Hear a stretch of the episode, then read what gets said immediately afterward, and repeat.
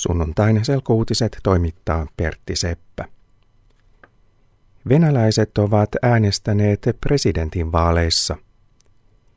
Ensimmäisten tulosten perusteella pääministeri Vladimir Putin voittaa vaalit selvästi.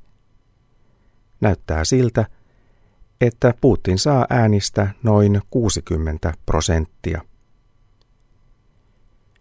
Koska Putin melko varmasti saa yli puolet äänistä, hänet valitaan presidentiksi ilman vaalien toista kierrosta. Putinin kannattajat ovat jo alkaneet juhlia vaalivoittoa. Venäjällä kiistellään siitä, ovatko presidentinvaalit sujuneet rehellisesti. Järjestö, joka valvoo vaaleja, sai jo vaalipäivän aikana yli tuhat valitusta siitä, että kaikki ei ole sujunut äänestyspaikoilla oikealla tavalla.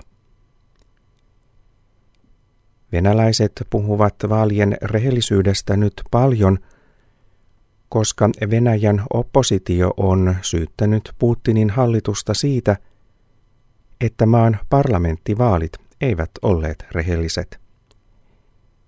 Venäjällä oli parlamenttivaalit viime joulukuussa. Vaalit voitti puolue, jonka nimi on Yhtenäinen Venäjä. Puolue kannattaa Vladimir Putinia. Vladimir Putin oli Venäjän presidentti jo vuosina 2000-2008. Sen jälkeen Putin on ollut pääministeri, koska vuoden 2008 presidentinvaaleissa hän ei Venäjän lain mukaan voinut olla enää ehdokkaana. Silloin Venäjän presidentiksi valittiin Dmitri Medvedev. Putin ja Medvedev ovat johtaneet Venäjää yhdessä. Viime vuonna he päättivät vaihtaa tehtäviä koska Putin voi taas olla ehdokkaana presidentin vaaleissa. Putin on luvannut, että hän tekee Medvedevistä pääministerin, jos hän voittaa presidentin vaalit. Puolassa on tapahtunut paha junaonnettomuus.